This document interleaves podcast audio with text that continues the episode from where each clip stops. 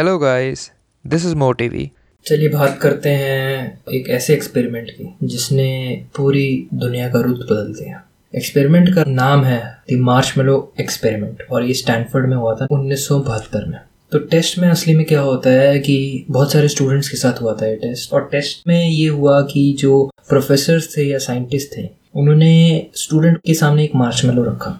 ठीक है, और उन्होंने ये ऑप्शन रखा कि या तो तुम इसे अभी खा सकते हो या मेरे वापस आने के बाद खा सकते अगर तुम मेरा इंतज़ार करोगे तो हम तुम्हें दो मार्च मेलो देंगे।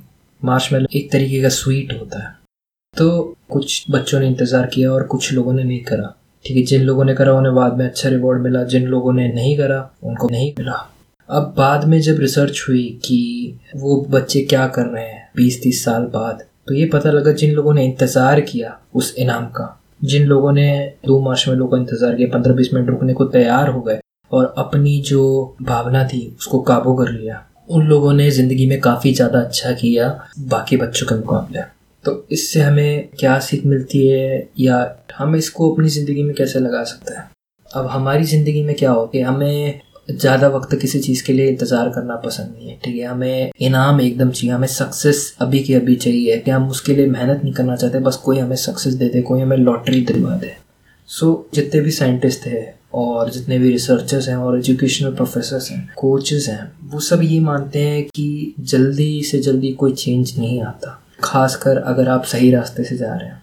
अब मेसी को भी दस साल लग गए मेसी बनने में। लोगों को लगता है कि वो वन नाइट वंडर था। वन नाइट वंडर जैसी कोई चीज़ नहीं होती। रोनाल्डो बचपन से खेल रहा है अलग अलग क्लब्स के लिए, ठीक है? उसको पास खाने को पैसा नहीं होता था। वो किसी तरीके से खाने को पैसा, भीख मांग के काम चला देता था। तो हासिल तो सब जगह है। सक्सेस का मज़ा तभी है जब आपने उसके लिए मेहनत करी हो, आपने उसके लिए स्ट्रगल करा हो। स्ट्रगल ही नहीं है तो आप कहोगे यार ये तो कभी भी मिल सकता है मेरे को। क्या है? मैं बाकी चीज़ में फोकस करता हूँ, बढ़िया चीज़ में फोकस करता हूँ। इसकी क्या ज़रूरत है?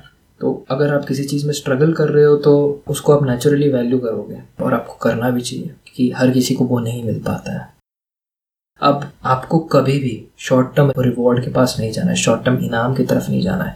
क्योंकि शॉर्ट टर्म इनाम जो होती है, वो अगर आपको मिल जाएगा तो आप काम करना छोड़ दोगे। अब शॉर्ट टर्म रिवॉर्ड में यहाँ पे कैसे कह रहा हूँ, जैसे हम गोल की तरफ़ काम कर रहे हैं या किसी भी चीज़ के लिए काम कर रहे हैं।